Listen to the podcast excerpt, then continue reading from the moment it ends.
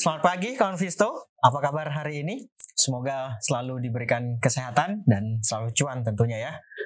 Baik, ketemu lagi sama saya di Trading Ideas dan seperti biasa sebelum kita ke Trading Ideas, terlebih dahulu kita uh, review perdagangan kemarin di akhir pekan kemarin.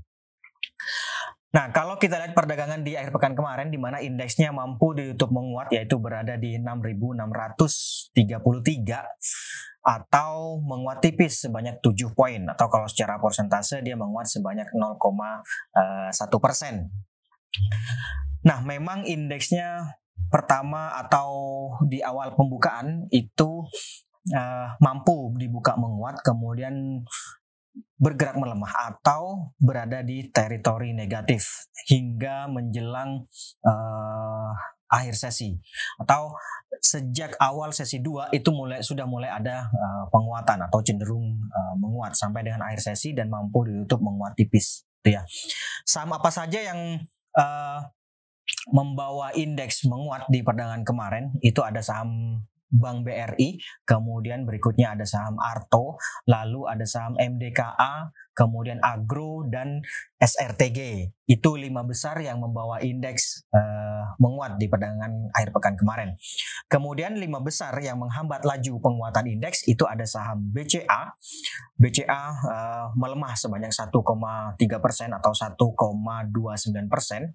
Kemudian ada juga Unilever dan BNI, kemudian Telkom dan terakhir ada Bank Mega. Itu lima besar yang menghambat laju penguatan indeks.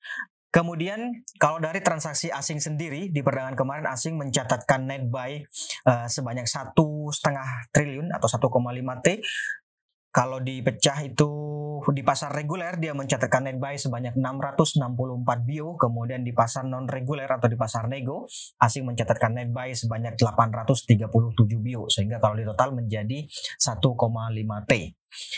Saham apa saja yang banyak dibeli oleh asing di perdagangan eh, akhir pekan kemarin? Yaitu ada Bank BRI, kemudian ada Bank Mandiri, Agro, Adaro, ITMG. Itu lima besar uh, saham yang banyak dibeli oleh asing, di mana tiga besarnya itu merupakan uh, finance atau perbankan, gitu ya. Kemudian uh, lima besar yang banyak dijual oleh asing di perdagangan akhir pekan kemarin itu ada Unilever, kemudian Bank BNI, lalu ada Semen Indonesia, Indofood, dan terakhir ada uh, Bank BCA. Itu lima besarnya yang banyak dijual oleh asing di perdagangan akhir pekan kemarin. Kemudian bagaimana dengan outlook hari ini? Ya, kalau kita lihat di sini Perdagangan kemarin memang mampu ditutup menguat tipis dan sempat juga melemah sampai uji uh, support yang ada di 6580 ini.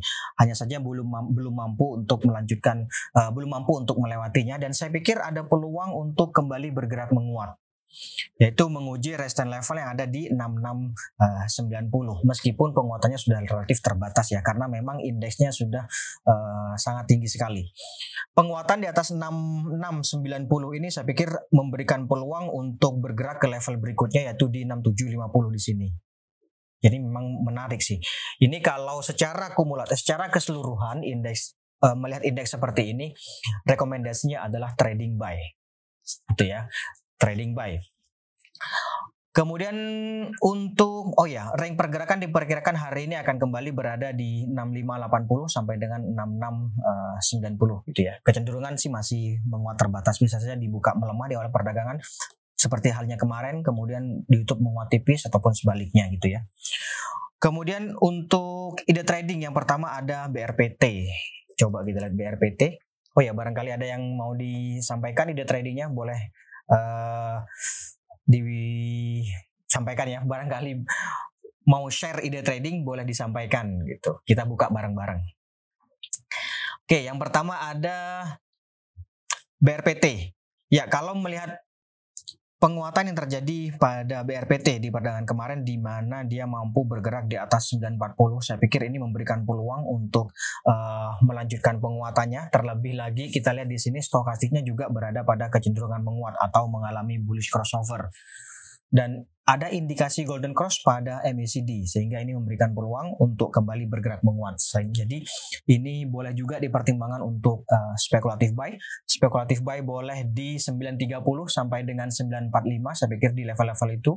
Kemudian target take profitnya di berapa? Target take profitnya ini sampai uji EMA 50 yaitu ada di 970 sampai dengan 990. 970 sampai dengan 990. Stop lossnya nanti kalau harga melemah sampai di bawah 905. Gitu ya. Itu untuk uh, eh, BRPT. Kemudian berikutnya ada SCMA. Oke, kita lihat bagaimana SCMA. ya, saya pikir HMA ini masih uh, menarik juga. Kemarin mampu di YouTube menguat, memang sih sempat juga uji resistance level yang ada di 2030, hanya saja kemudian mengalami tekanan jual sehingga ditutup di 1930 atau berada di bawah level psikologis. Tetapi kalau kita lihat di sini sampai dengan saat ini harga masih tampaknya masih mencoba untuk bertahan di atas uptrend line dan juga bullish crossover juga terjadi pada uh, stokastik sehingga ini saya pikir memberikan peluang untuk kembali bergerak menguat. Jadi idealnya ini adalah bisa juga dipertimbangkan untuk spekulatif buy bisa di 1900-an atau uh, ya 1900 sampai dengan 1930 saya pikir masih boleh. Kemudian target take profitnya ada di 2000 yaitu level psikologis sampai dengan 2030. Itu stop lossnya nanti kalau harga melemah sampai di bawah 1850 atau sekalian nanti di bawah 1795 ini di garis merah ini kawan. Gitu ya. Itu untuk uh, eh, SCMA. Kemudian berikutnya ada TBIC. Kita lihat TBIC. Ya. TBIC kemarin mampu untuk menguat sebenarnya dia masih mengalami uh, konsolidasi gitu ya. Penguatan tampaknya juga sedang uji resistance level yang ada di 2910.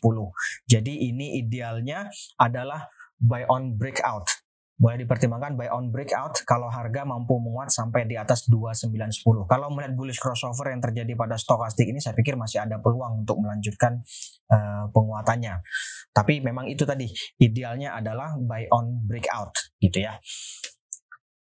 2920 saya pikir boleh di situ kemudian sampai di 2940 saya pikir masih boleh. Target take profitnya ada di 3010. 3010 itu di sini kawan, yaitu uji uh, saya kasih garis deh ini ya 3010 nah ini dia 3010 di atasnya ada 3080 3080 atau 3100 saya pikir di level-level itu. Yang jelas sih konsolidasinya antara uh, eh, 2800 sampai dengan 3200.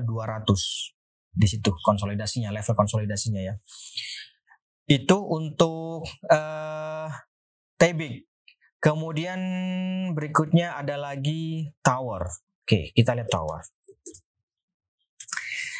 Ya, ini saya pikir juga menarik juga. Ada dua hal, uh, ada dua strategi yang bisa diterapkan pada tower ini. Kalau melihat perdagangan kemarin dia kan sempat uji MA 200 tuh di di 1195. Ya, MA 200-nya di 1195. Idealnya memang kita nunggu konfirmasi dulu yaitu di atas 12.25. Jadi idealnya ini uh, buy on breakout di atas 12.25 yaitu bisa di 12.30 sampai dengan 12.40 saya pikir masih boleh. Itu idealnya. Tetapi bisa juga buy on weakness kalau misalnya hari ini melemah, saya pikir uh, uh, misalnya hari ini dibuka melemah lagi di bawah 12.05, saya pikir boleh juga buy on weakness bisa di 11.95 tadi di UJMA 200 ini atau di sini yaitu di 11.80 gitu ya. Kalau bicara idealnya tentu kita nunggu konfirmasi which is konfirmasinya itu ada di atas 12.25 gitu. Oke, itu untuk uh, tower. Oh, target take profitnya di sini kawan, yaitu di 1280, uh, 1280 sampai dengan 1300. Saya pikir uh, boleh dipertimbangkan untuk take profit di level-level itu. Nah, kalau dapat harga di 1230 atau buy on breakout, saran saya sih uh, stop lossnya nanti di bawah 1180 ini. Tapi kalau buy on weakness dapat harganya di 1180 ya kita turunin uh, boleh di bawah 1150 gitu ya uh, level stop lossnya. Itu untuk uh, tower. Kemudian berikutnya ada agro. Oke, nah saya pikir ini juga menarik untuk agro ya. Uh, melanjutkan penguatan di perdagangan kemarin dia tampaknya bergerak melewati resistance level yang ada di 1175 bahkan dia uh, melewati mencoba untuk bergerak di atas level psikologis 2000 jadi saya pikir ada peluang untuk kembali melanjutkan penguatannya. Ini boleh dipertimbangkan juga untuk spekulatif buy. Saya pikir boleh. Bisa di 1975 sampai dengan 2010 saya pikir boleh di level-level itu. 1975 itu di sini kawan. Di garis biru ini. Gitu ya. Kalau uh, take profitnya bisa dipertimbangkan di 2100 ini. Jadi kalau dapat harga di saya pikir dapat harga di 2000 atau ya di bawah 2000 1975 sampai 2010 kan ininya kan eh, apa namanya idealnya untuk entry levelnya. Saya pikir kalau dapat harga di level-level itu boleh dipertimbangkan take profit di 2100. Di atasnya itu 2140. 2140 itu di sini kawan, yaitu uji uh, EMA 50. Gitu ya. Kalau melihat stokastik ini yang mengalami bullish crossover ini saya pikir masih ada peluang untuk melanjutkan penguatannya. Terlebih lagi uh, ini kan uh, white marubozu, white closing marubozu, white closing marubozu dengan uh, dukungan volume yang cukup tinggi. Saya pikir masih ada peluang untuk uh, bergerak menguat untuk agro. Stop lossnya nanti kalau harga melemah sampai di bawah 1900 atau sekalian di bawah 1830 ini kawan. Di apa namanya? garis merah ini. Garis merah di sini. Ya, di bawah ini. Di bawah 1830 saya pikir bisa dipertimbangkan untuk uh, stop loss. Gitu, ada lagi ada lagi wood. Oke, okay, wood. Kita lihat wood. Nah, sampai dengan saat ini Wood ini masih melanjutkan konsolidasi. Masih melanjutkan konsolidasi. Uh, idealnya kalau mau masuk saya pikir buy on weakness boleh dipertimbangkan buy on weakness levelnya ada di 685 685 sampai 695 690 saya pikir uh, boleh di level-level itu. Kemudian target take profitnya di berapa? Resistennya itu ada di 720 paling dekat. Di atasnya ada 735 di level-level itu. Kalau kemarin sudah masuk, saya pikir boleh dipertimbangkan uh, pasang jual di 720 sampai dengan 735 di level-level itu. Yang jelas sampai dengan hari ini, sampai dengan uh, perdagangan kemarin, dia masih mengalami uh, konsolidasi. Gitu. Ada lagi Medco. Medco, ya kalau melihat perdagangan kemarin sebenarnya dia masih mengalami konsolidasi ya kan? Sudah sepekan terakhir dia mengalami konsolidasi dan tampaknya mencoba untuk bertahan di atas MA 200 sehingga saya pikir ini bisa juga sih sebenarnya uh, spekulatif buy atau trading buy. Target take profitnya ada di 640 sampai dengan 650 jadi kalau misalnya dengan closing kemarin yaitu 625 target 640 masih dinilai layak dan logis, saya pikir boleh sih trading buy gitu ya. Tetapi kita lihat di sini ada potensi cenderung melemah pada uh, uh, stokastiknya gitu ya. Sehingga kalau seperti ini maka idealnya adalah buy on weakness sebenarnya gitu ya. Idealnya adalah buy on weakness, tapi karena melihat uh, selama lima hari terakhir ini mengalami konsolidasi dan mencoba untuk bertahan di atas MA 200, makanya tadi saya sampaikan boleh juga untuk trading buy. Kalau bicara ideal, tentu ini adalah idealnya buy on weakness. Kalau mau buy on weakness bisa di level-level ini kawan, di 580 atau sekalian di nunggu di 560. 560 sampai dengan 580 itu uh, apa namanya level-level ideal. Ini uh, apa namanya EMA 50 masih berada pada kecenderungan uh, menguat setelah mengalami golden cross uh, dua pekan terakhir gitu ya. Bagaimana dengan weekly-nya? Coba kita lihat weekly-nya. Nah, weekly-nya masih ada peluang untuk melanjutkan penguatannya sampai dengan uji resist di 655. Ya, seperti tadi saya sampaikan, boleh juga ini trading buy gitu ya. Kalau weekly-nya ini rekomendasinya adalah trading buy. Kalau untuk uh, short to medium-nya Nah, saya pikir idealnya adalah masih buy on weakness. Gitu. Gitu untuk uh, Medco. Ada lagi Pegas. Oke, Pegas. Nah, Pegas ini saya pikir juga uh, menarik juga.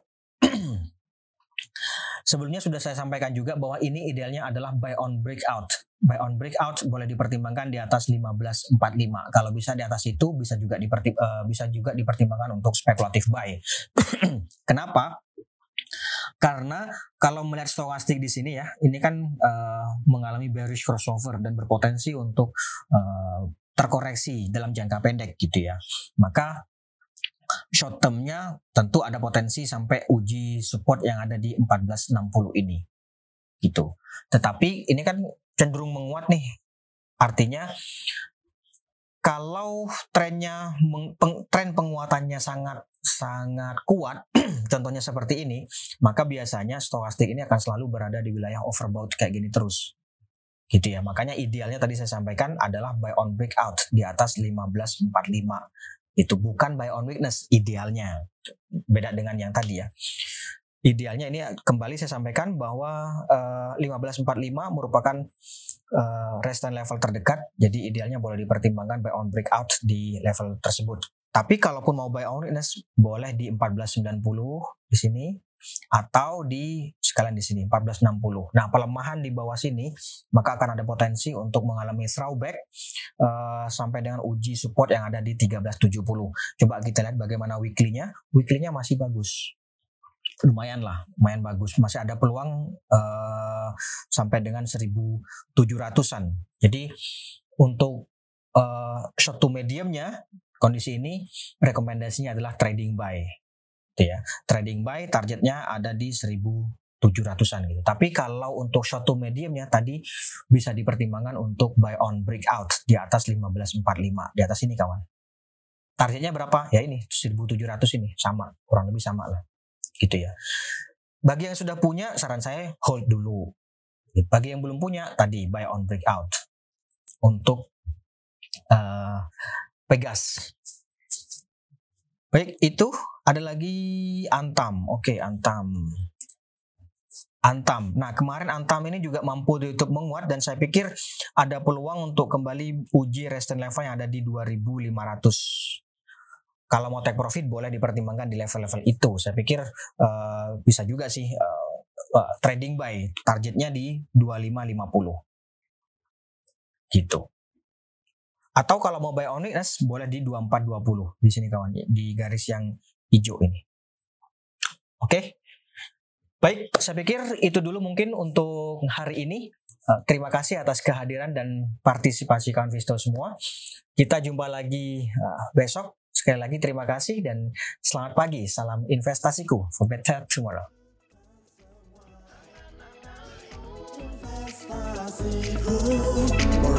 tomorrow.